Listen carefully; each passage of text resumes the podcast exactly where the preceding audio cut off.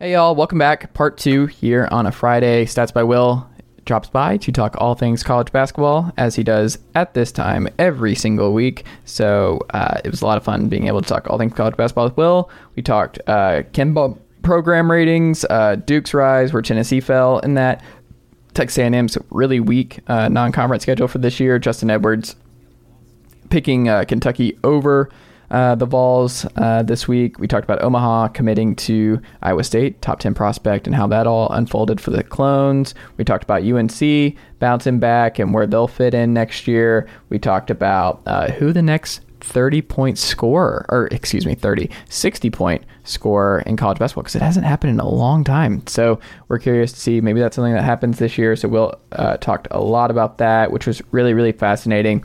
But uh, yeah, all things college basketball at this time every single week.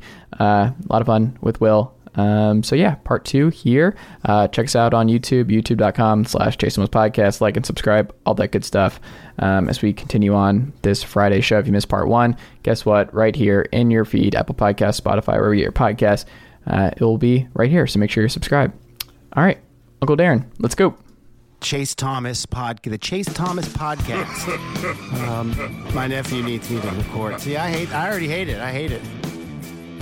All right, we're back here on the Chase Thomas podcast, taping this on a Thursday evening. Stats by Will is here as he is every single week at this time. We've got Cedric the cat uh, right there in the background, really getting into some self cleaning. It's his birthday. We let Cedric do whatever Cedric Diggory the cat would like to do on his big day. Did you get uh, the cat any gifts today?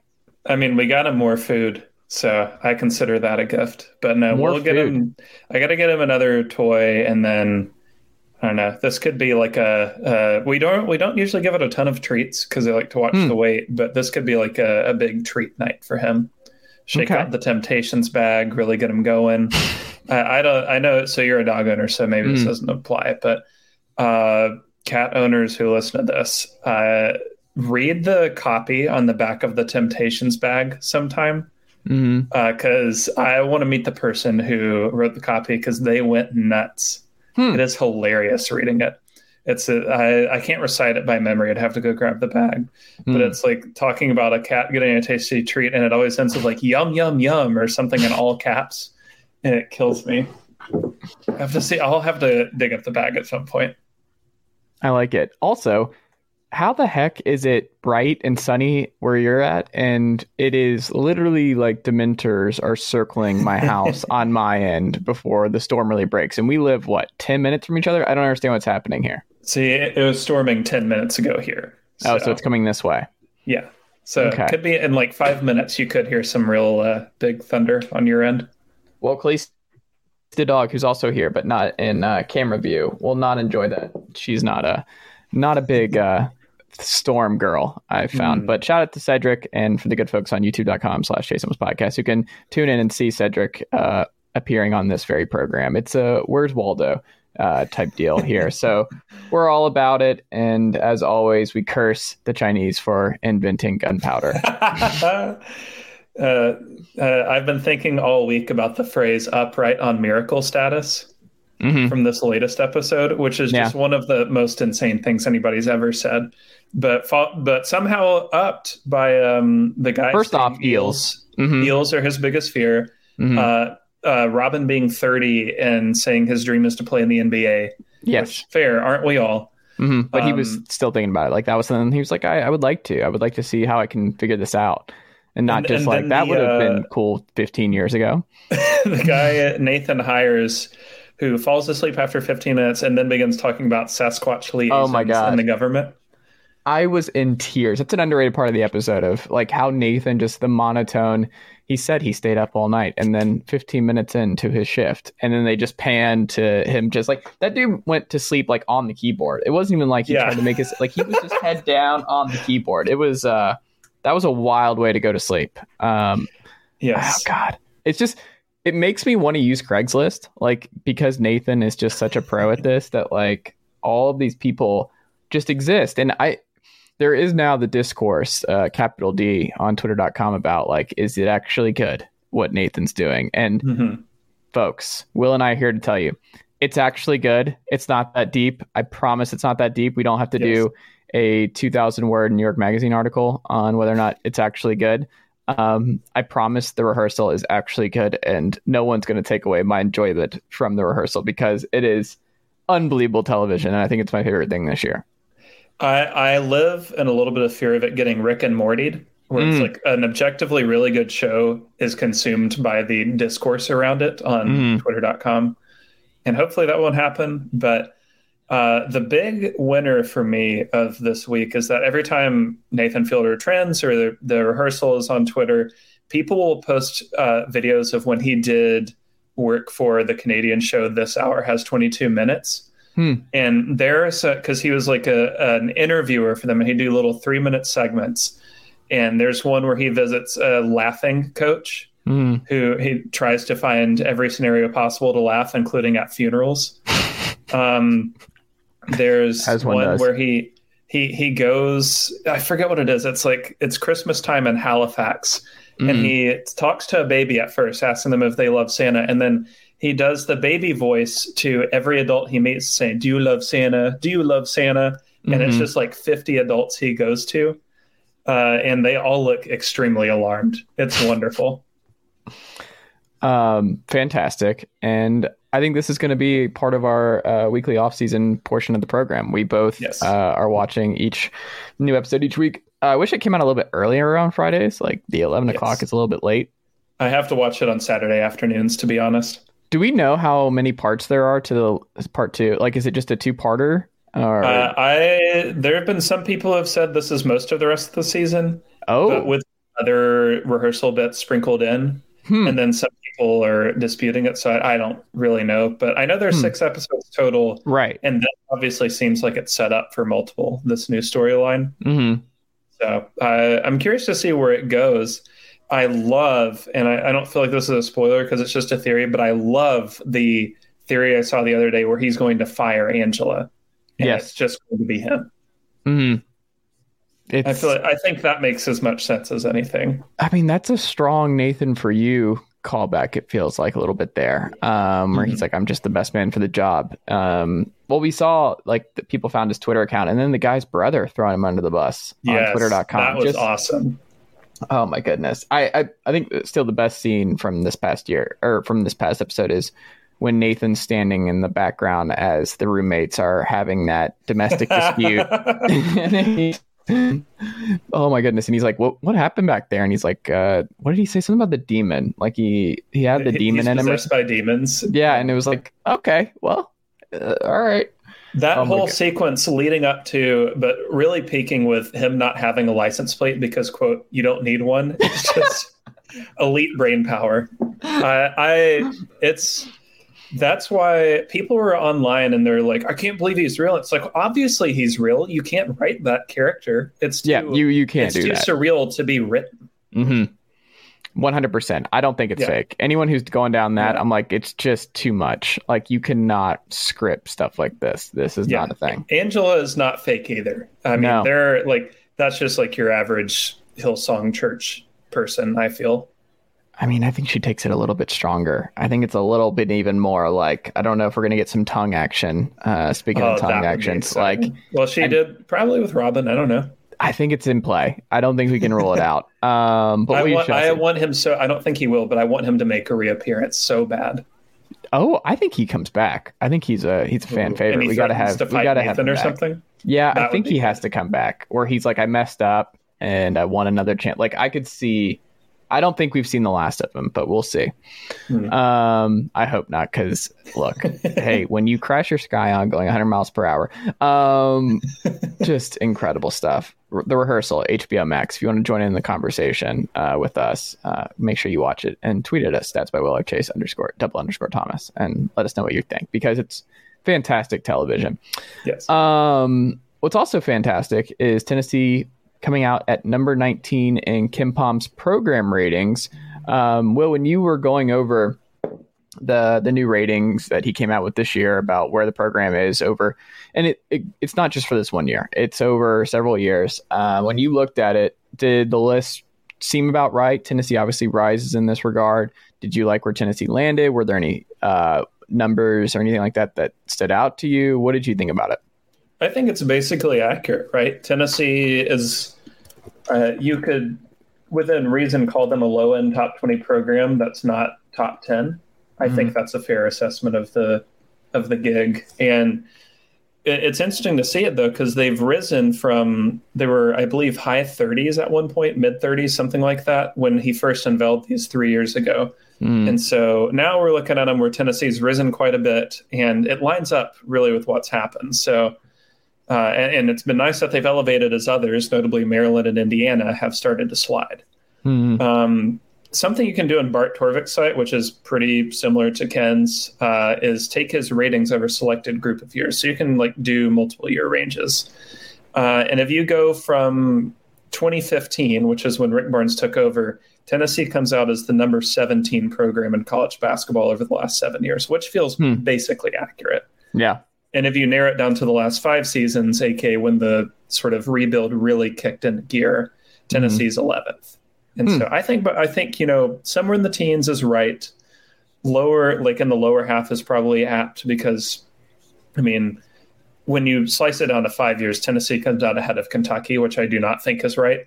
Mm. Um, it's funny, but it's not right. So uh, I think, you know, low teens is about accurate. And if Tennessee stays consistent, uh, they're going to continue to rise. I mean, if they're top 15 again, we're going to look at this program ratings list next year and probably see Tennessee like you know 15th 16th I, am I'm, I'm kind of reminded of uh, when I think of Rick Barnes I'm reminded of what somebody wrote about Trent Alexander Arnold at Liverpool uh, mm. after this last season which is that we spend too much time focusing on what he isn't and not enough time on what he is ooh which is that you know people look at the flaws really deeply because they're there i mean march his march tennessee's had a couple of seasons that didn't close as they'd hoped Mm. Uh, obviously, this one being the most prominent. But Tennessee's had a lot of consistent regular season success. They're always just tops defensively. They've become more fun. They've gotten a lot better at recruiting.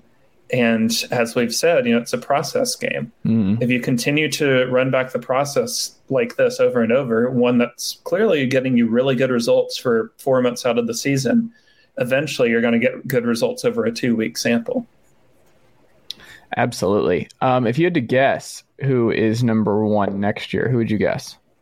In the program ratings? Mm-hmm. It's going to be Duke until they have like four bad seasons in a row. That gap is just massive. So the gap from uh, number one Duke to number two Kentucky is the same as like fifth place to 15th. mm-hmm. So it's just a huge gap. Kentucky's right there, but I mean, you know, Duke did just get done making the Final Four this year, which is you know good for them. Whatever. Um, but it was also kind of a weirdly forgettable Duke team and a weirdly forgettable yes. Final Four team. We're not going to remember. Like we'll remember that North Carolina obviously ended their Coach K's career, but like I don't know. I just don't. They did not really leave an impact. It's it's yeah. weird because you have the number one overall pick and everything else. It just they just kind of floated. I don't know. Mm-hmm. They never. They did not leave their mark. Right. They never really. They kind of stayed after that Gonzaga win, it was like they're on cruise control for mm-hmm. three months, and that. that's like good for the March purpose, I suppose. But I didn't really get into it for most of the season. So, I mean, I don't know. I'm. Uh, Who's the biggest be, riser, though? Who do you think will be over a four-year span? Who do you think's the biggest riser next year? Well, it has to be Baylor, right? Hmm. I mean, Baylor was just a you know devastated program for so long, and they didn't make their first Final Four until 2021 that mm-hmm. if they keep getting these one and two seeds over and over, naturally yeah. they're going to keep rising. And Arkansas is a real threat for this too. I think Arkansas could keep jumping up the list. Um, hmm. But even from initial reveal to now, like Gonzaga's jumped from 12th to 6th in two years. So I think uh, we'll see them continue to rise. Obviously, you'll see like North Carolina stop the bleeding because they were initially third and they've mm-hmm. fallen to fourth and almost fifth. So I think you'll see them kind of stay steady, but at the top it'll remain solid. But you know, you could see like if Murray State can figure out this coaching transition, them maybe get a little bump in the ratings. I don't know. A lot of uh, potential movers there. There you go. I like it. Um, what you don't like is Texas A&M's non-conference schedule. Uh, Will you you tweet? Uh, I think you texted me this. Um, what did you? What tell the good folks why you uh, you may or may not have some some capital T takes on Texas A&M's at a at a conference schedule. So this is a team that just got left out of the NCAA tournament in part, and not entirely, but in part because their non-conference schedule ranked 308th in strength of schedule, which is uh, generally, unless you're winning every single game, not a great strategy for getting in. I mean, Texas Tech did it last year, but Texas Tech also went bonkers in the best conference in the sport. Mm-hmm. So, I mean, uh, te- uh, Texas A&M did not quite have that advantage. But I want to read you off the Torvik rankings of mm. each team on the schedule as of now. Yep. This is from uh, November to December, and I don't, I can't recall if they're in a Big 12 crossover or not. But mm. this is the the ones that they actually had control over scheduling. Mm. 235, 122, 196. This is a, a, conf, a non-conference tournament thing. 77 or 139. 94, 143, 98, 275, 36. That's Memphis. 200, 281, 286. So that's a total of one projected team in the top 75 on the entire non conference schedule. I mean, last year's was bad. They were 308th. And last year they played three top 50 teams. Mm. So imagine what it's going to be this year if all of those rankings come out pretty close to fruition they could be like in the 330s, 340s in non con, and then you really got to be good in SEC play to overcome that. But I, I, mean, I would understand this more if we were still in the RPI era. Like, of all teams, mm-hmm. actually, Texas Tech used to do this under Tubby Smith, where they would schedule like teams that would win 14 games in the SWAC or MEAC or the lower conferences. Mm. Because the RPI would give you a big boost if you played teams that got a lot of wins. Mm-hmm. It wasn't like KenPom or anything where it was like the actual quality of the team. It's just like how many teams in that, how many games did that team win? Mm-hmm. Texas A&M is using what I think is kind of an outdated schedule strategy, or just one that's a little more hopeful than it should be. Mm-hmm. Like I understand not wanting to lose non-conference games when you can right. make it up in a, what's going to be a really good SEC, but at the same time, you have got to schedule more than one clear cut quality game. And mm-hmm. that number 77 is going to be in a non conference tournament where it's like you may or may not play them. Like you could end up playing UMass instead. Hmm. So uh, I don't understand quite a, what it is Buzz is doing. And it's a little bit of a disappointment because I thought that they would, you know, schedule up a little bit given that this team is going to be their best in a while. But I don't know. We're, we'll be left to see what happens. But uh, I was quite disappointed to see this when, I mean, not to use Tennessee as the example every time, but Tennessee is consistently scheduling really interesting non-conference games, or Kentucky, or Alabama. I mean, it's also just I think a recruiting tool. Yes. I think it's another. It's like you want those kids in the building. Like Tennessee obviously brought in big names for the Arizona game. Um, mm-hmm. You want to show off your program and where you're going in a big game atmosphere, where ESPN or whoever is there and you know you can have like it's just a big time crowd atmosphere that they're really into it and stuff like that. Like that's just you can't be scared of those kind of games. You have to book them. And like you said like you can make that up in sec play. Like even if you stumble a little bit and out of conference if you're strong in a strong conference and you bounce back then you'll be fine. Like it's just you can't schedule scared like that anymore. Well also it's like it, i understand some of the scheduling aspects. Like prairie view a&m could very well win the swac because mm-hmm. they're always a pretty solid contender. But like considering that we don't judge based on wins anymore, we have the net to judge mm. like objective quality. Why wouldn't you schedule like North Texas or mm. Sam Houston State or even Texas State, who could have won the Sun Belt last year? Like, right. schedule teams that we know are going to be better than the ones that are on your schedule. I understand they're tougher tests and you have a greater chance of losing, but if you win, the rewards are much greater. And if you lose to North Texas, it doesn't matter as much. It yeah. might matter because you lost an in-state school and people care about that, but objectively on a resume, nobody's going to blink twice. That would be like a home loss to say, you know, last year's. Uh, I mean, that would be like a home loss to like Florida last year. Nobody yeah. would have been that upset. Yeah, I would agree. I would agree.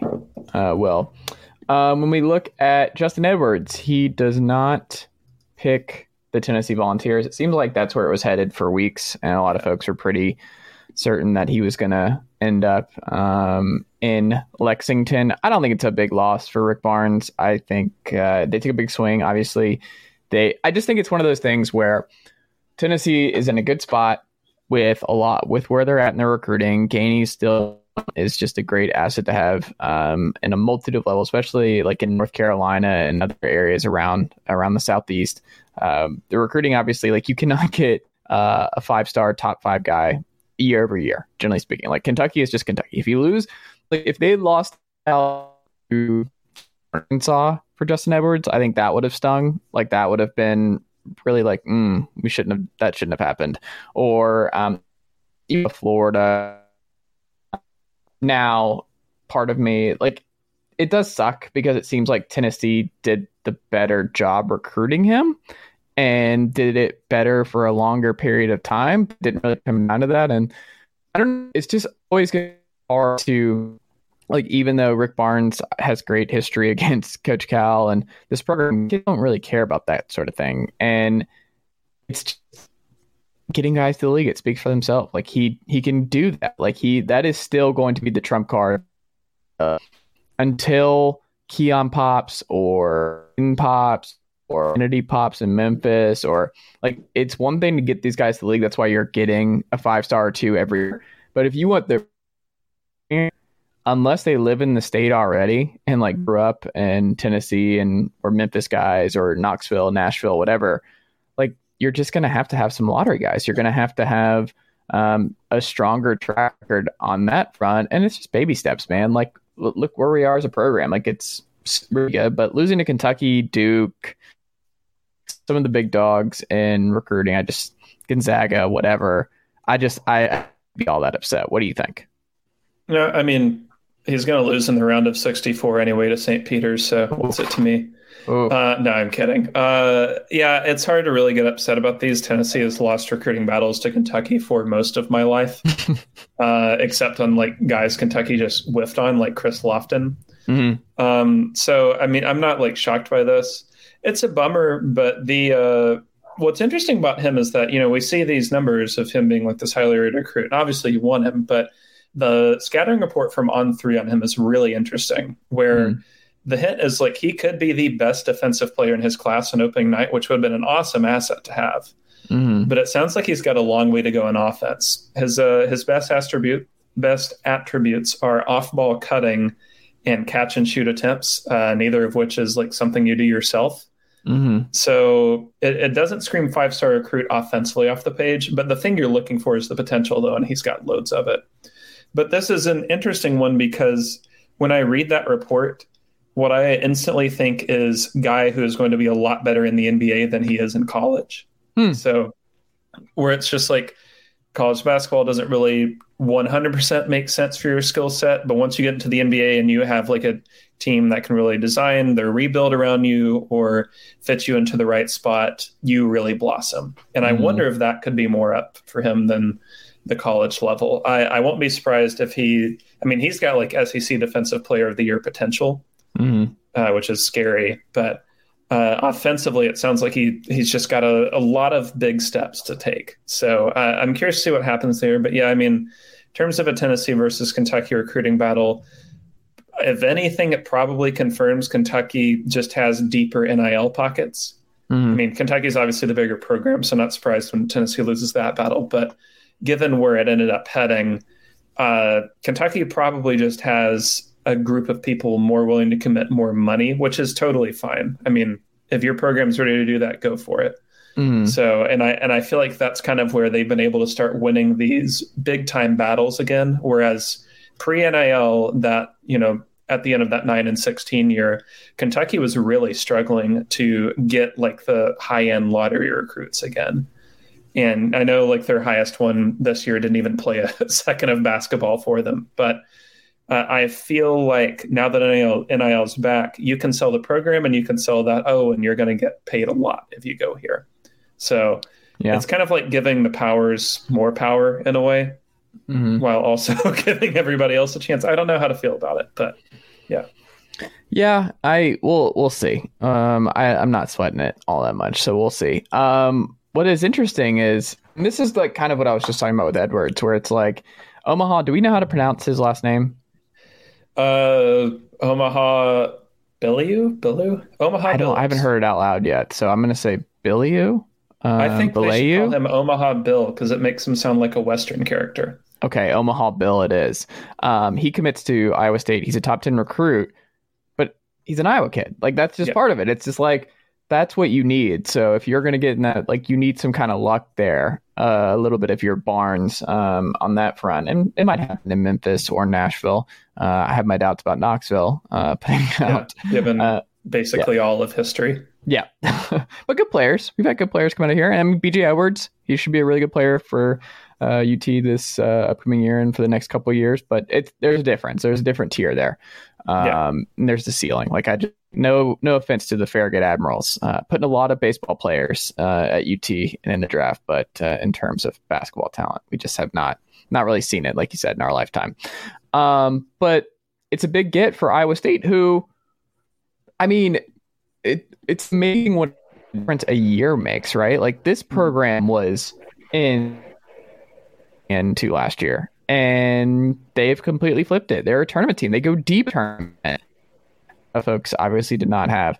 They were the surprise team of the Big Twelve last year, and I think they righted the ship where things really because it was so weird names where no one was against the hire at the time of the last coaching staff. Was like, what are they doing? It just did not go well. And they obviously changed gears in, and it's fine. Um, bounce around a portal. Uh, like we'll see what happens. Lose. Uh, I mean, Iowa State. They it's a big gift for them. I think. Anything else to say other than like they're in a really good spot, and it's kind of wild to think about where they were um, a year and a half ago versus now. Yeah, it's got to be really nice for a, uh, top 15 recruit uh, in any given class to grow up under an hour from your campus. I truly do not know what that is like. So that's got to be really cool. Uh, yeah. Knoxville parents, please encourage your children to play basketball. Um, mm. But uh, he feels very Iowa when you read the scouting report. Mm. Very thick, uh, very physical, mm. uh, and apparently will bully most underclassmen he goes up against. Mm-hmm. Uh, not afraid court, of a in classrooms. We do not.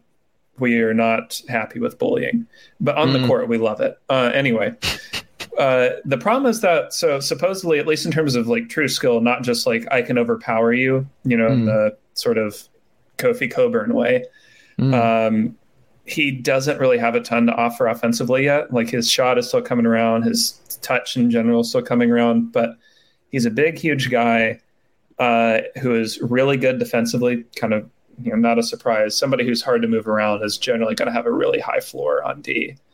But um, I don't know if you could sort of grow an Iowa State player in a lab and have him be a five star recruit. This sort of feels like it mm-hmm. uh, at least in terms of the image they're building now.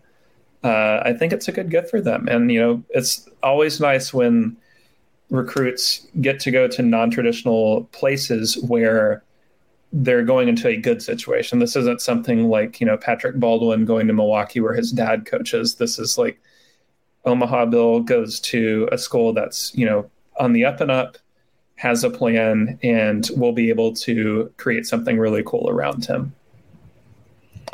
Yeah, we'll see. I are they a tournament team again for you next year? Are they pretty much a lock for you? Not a lock. I think that it's going to be more or less the same thing where they were a 10 mm. or hmm. 11 seed, but they'll be they'll be frisky yet again. I mean, I need their offense to be about 75% more watchable than it was last year because it was a disgusting affair. Uh, to quote Joe Buck, a disgusting act. Um, as everybody not named Tyrese Hunter was fake mm. mooning the camera. Um, so, but the defense is going to be stout yet again. I'm not going to be shocked by that. Uh, but yeah, I think like 10, 11 seed, they'll be sort of right in that same range. Uh, it'll be kind of hard, frankly, for them to top Act One, but Act Two should be interesting in a very new and fun way. I like it. I like it. Uh, who is our KenPom uh, season review this week? It is North Carolina. Ooh, I've heard about. Have you heard about them? Have you seen about? Have you heard about this? Uh, yeah, uh, they went to the national title last year. This upstart group, uh, the Tar Heels, I believe is what they're called. Yes, new new team that nobody has heard of in college sports. Mm-hmm. I, I mean, there were. It's an interesting team to assess because at the start of the tournament, Perkins mm. rankings, they had a 0.4% chance of making the title game. Mm-hmm. Uh, success for them would have been like making. I mean, and really at the time, I think everybody viewed it as this: if they made the Sweet 16, the entire season was a success because hmm. for a large, large portion of the season, they were garbage on defense. I mean. Mm-hmm prior to Tennessee getting out of the mud, Tennessee scored 89 on them, and it did not look like it was difficult at all. That was the type of defense they had. Uh, and they seemed to right the ship a bit towards the back end of the year. Uh, but it really kind of started to flip, you know, in January. They lost by 22 on the road to Wake Forest. They were 12 and 6, 4 and 3 in the ACC. And then the rest of the way, including in the NCAA tournament, they went 17 and 4. Mm. They got a lot better at hunting their shots on offense. They completely owned the defensive boards, number two nationally in defensive rebounding percentage, never fouled. Mm-hmm. And for better or for worse, they really locked in on having a five with an occasional 6 mm-hmm. and they rode that starting five for all it was worth. Uh, I mean, you think back to that national title game against Kansas, where you know six guys uh, played 198 of the possible 200 minutes. Justin mm-hmm. McKoy made like a spot cameo, but you had like Puff Johnson out there literally puking on the floor and then just still playing. Mm-hmm. You had Armando Bacot's knee uh, getting shredded and then just still playing. You had guys mm-hmm. who were taking like concussion level hits and still playing. They were like, it was strange to call them an underdog because it's North Carolina, but you just could not kill them no matter what you did. I mean, they could have been down and out so many times, blowing the 25 point lead to Baylor, which everybody mm-hmm. seems to have forgotten about. They trailed to UCLA with two minutes left. They trailed for a significant amount of the game against Duke, and then they mm. blew the 15 point lead to Kansas. Uh, and it looked like they were dead in the water with 10 minutes left, and then just never went away. Could mm. have sent it to overtime with one made three. I mean, they were such a fascinating team, and this is why you know I kind of joked about it after the the tournament ended, but Hubert Davis really should have considered retirement because it's like, how do you top that act? Mm-hmm. How do you top going in as an eight seed, getting literally within one made shot of the national title, mm-hmm. ending your rival's career twice, really, uh, ending it at home, and then mm-hmm. ending it in the, in the final four? Uh, it's I don't understand how they can possibly. Top. I know, like, yes, they could win the title, but on just a basic level, how do you top all of that in the second act? It just seems like, and I understand, like, we're sort of hyping them up to be this team. I, I feel like, and you can correct me if I'm wrong on this. Everybody's poll, more or less, is like Gonzaga one, North Carolina 2 mm-hmm. or they or flipped, North Carolina one, Gonzaga two. And I get that. I understand mm-hmm. the hype and potential there.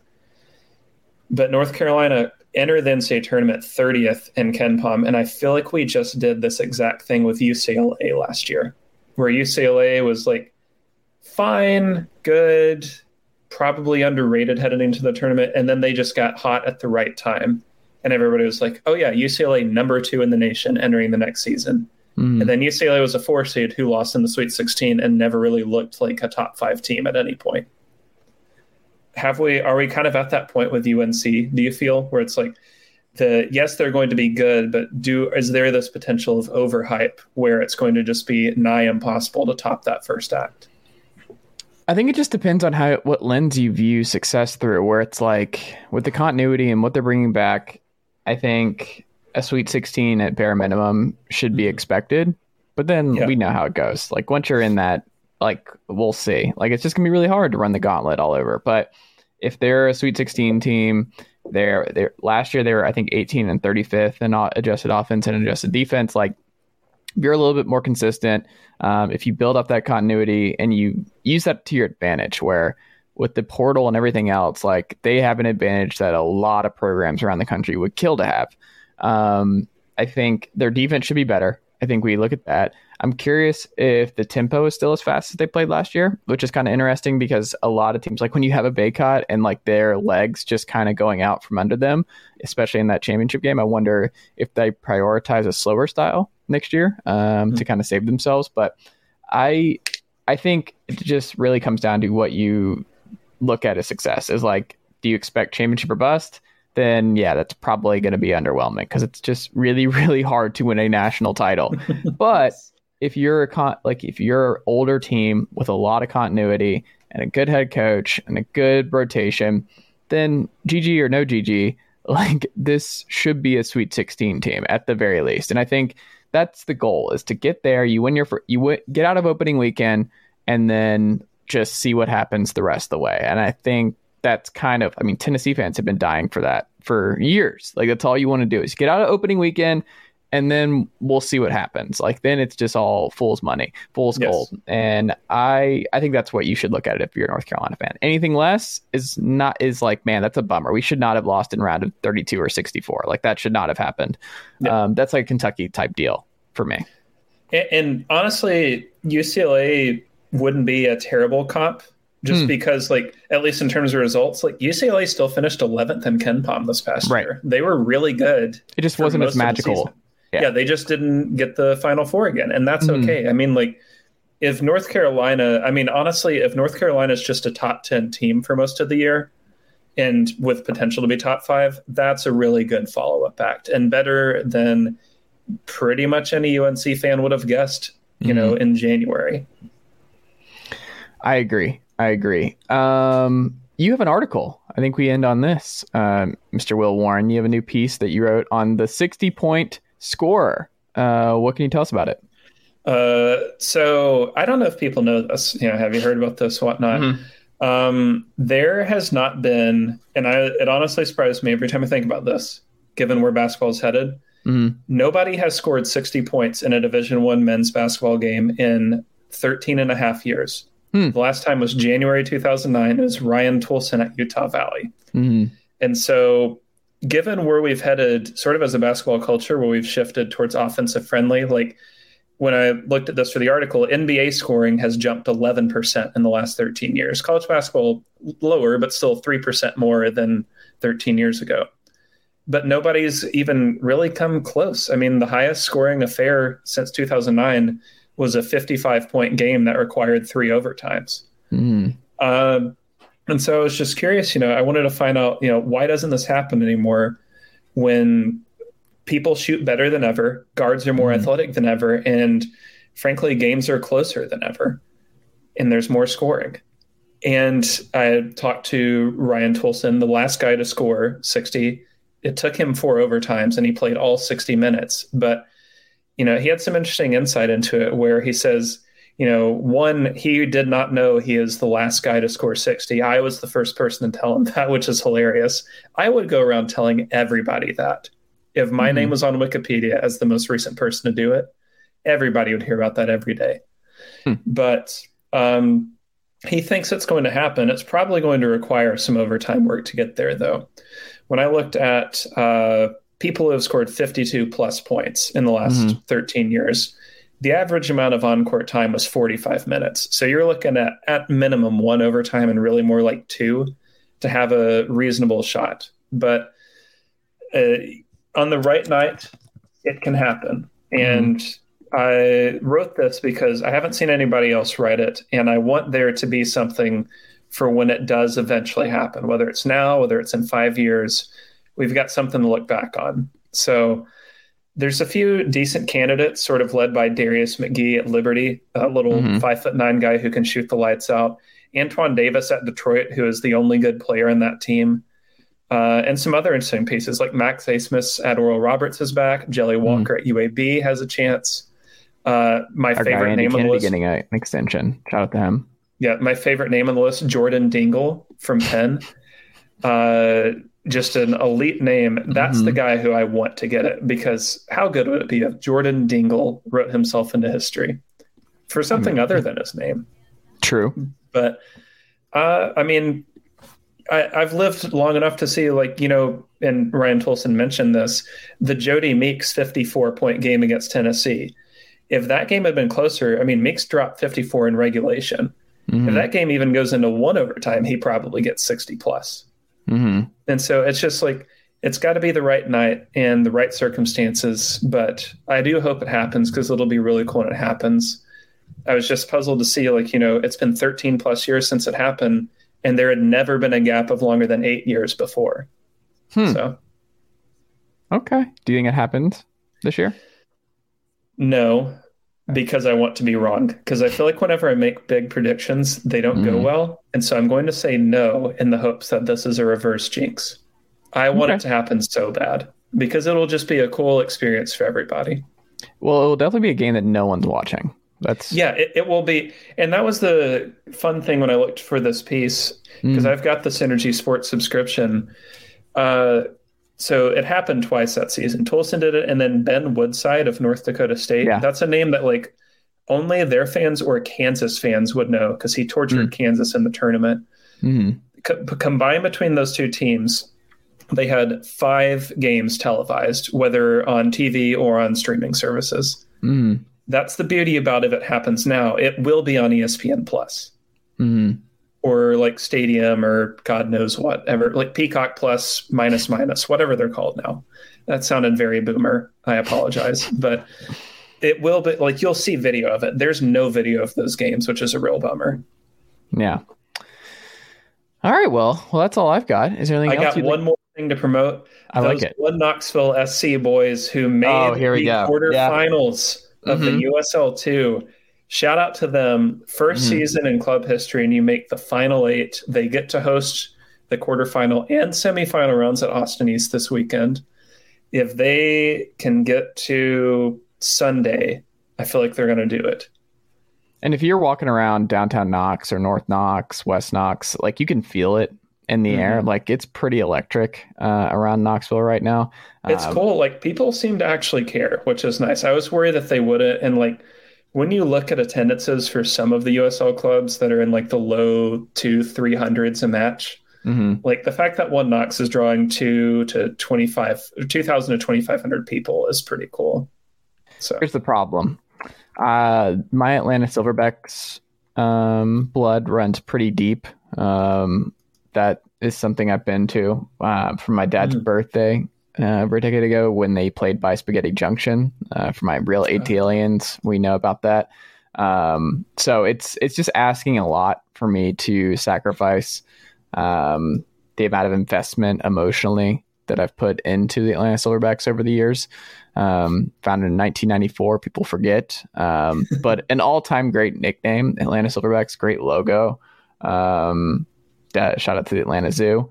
But yeah, I don't know. I'm still like weighing my options there because I want to run it by the Silverback contingent back home and then see what they about one Knoxville and uh, if it's okay to to move on because uh, they're gone. They're they're they're not even a thing anymore. They dissolved in 2015. So I think I was there.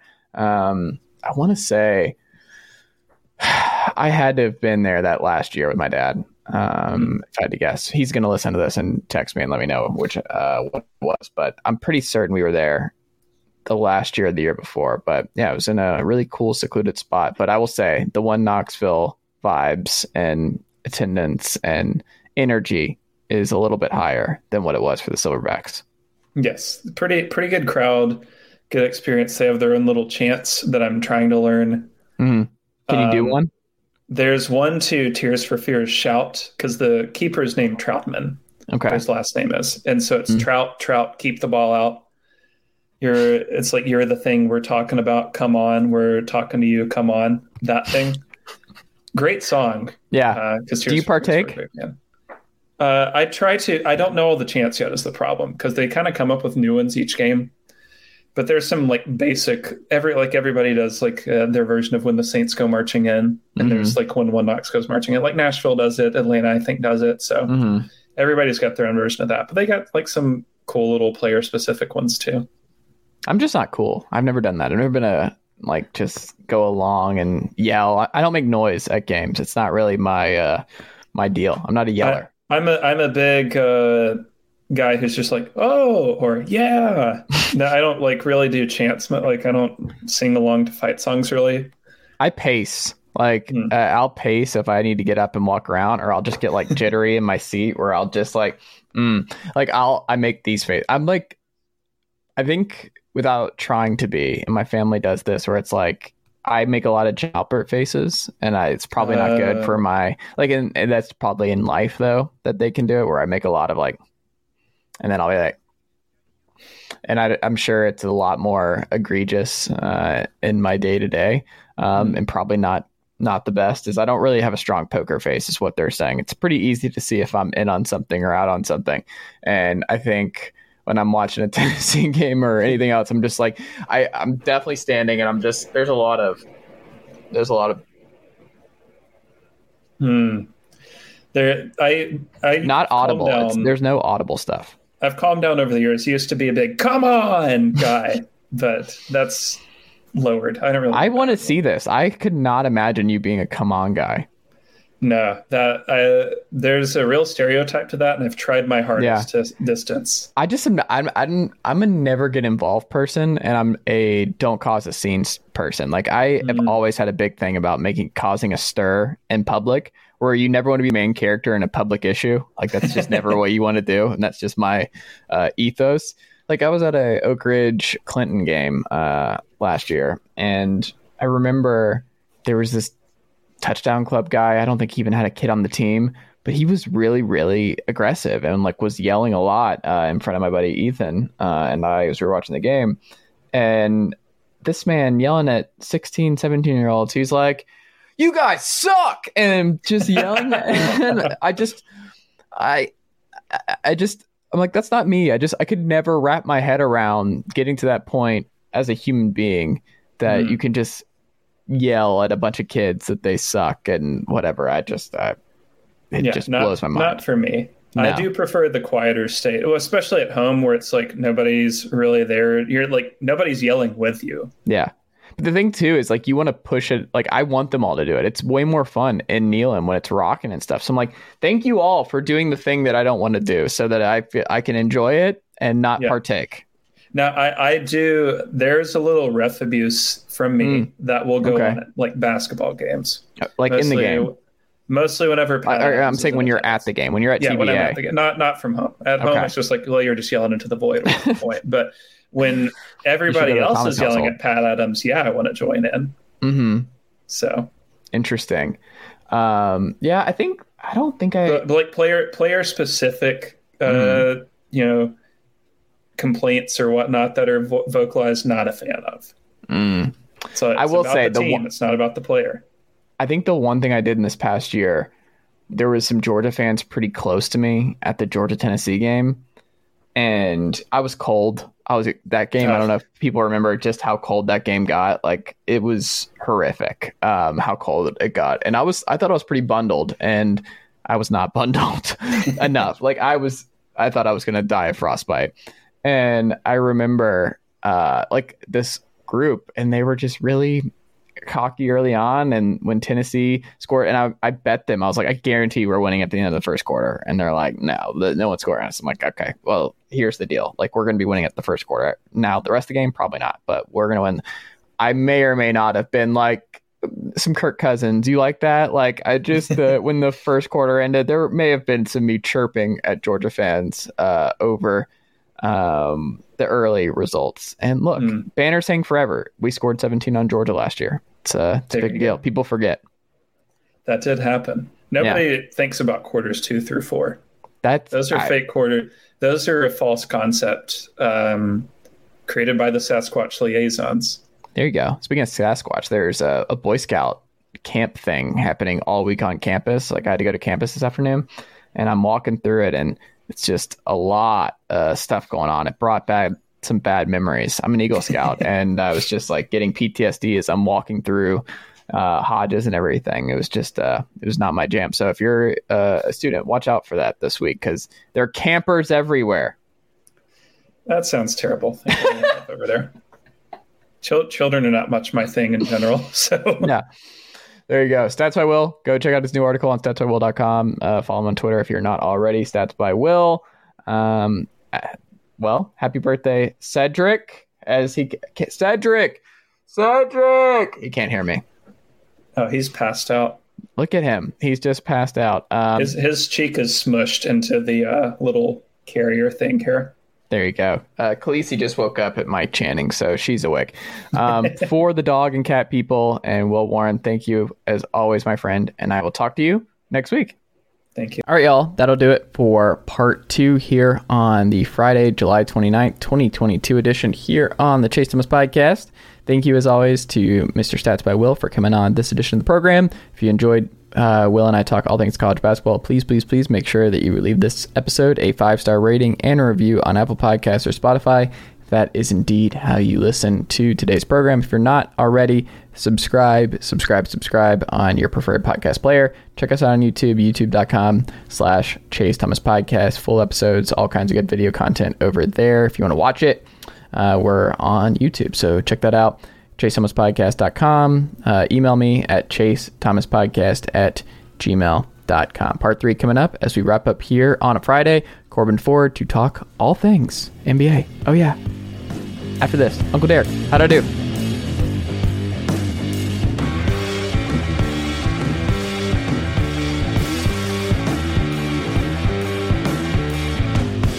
Nicely done, nephew. Chase Thomas Podcast. Hell yeah.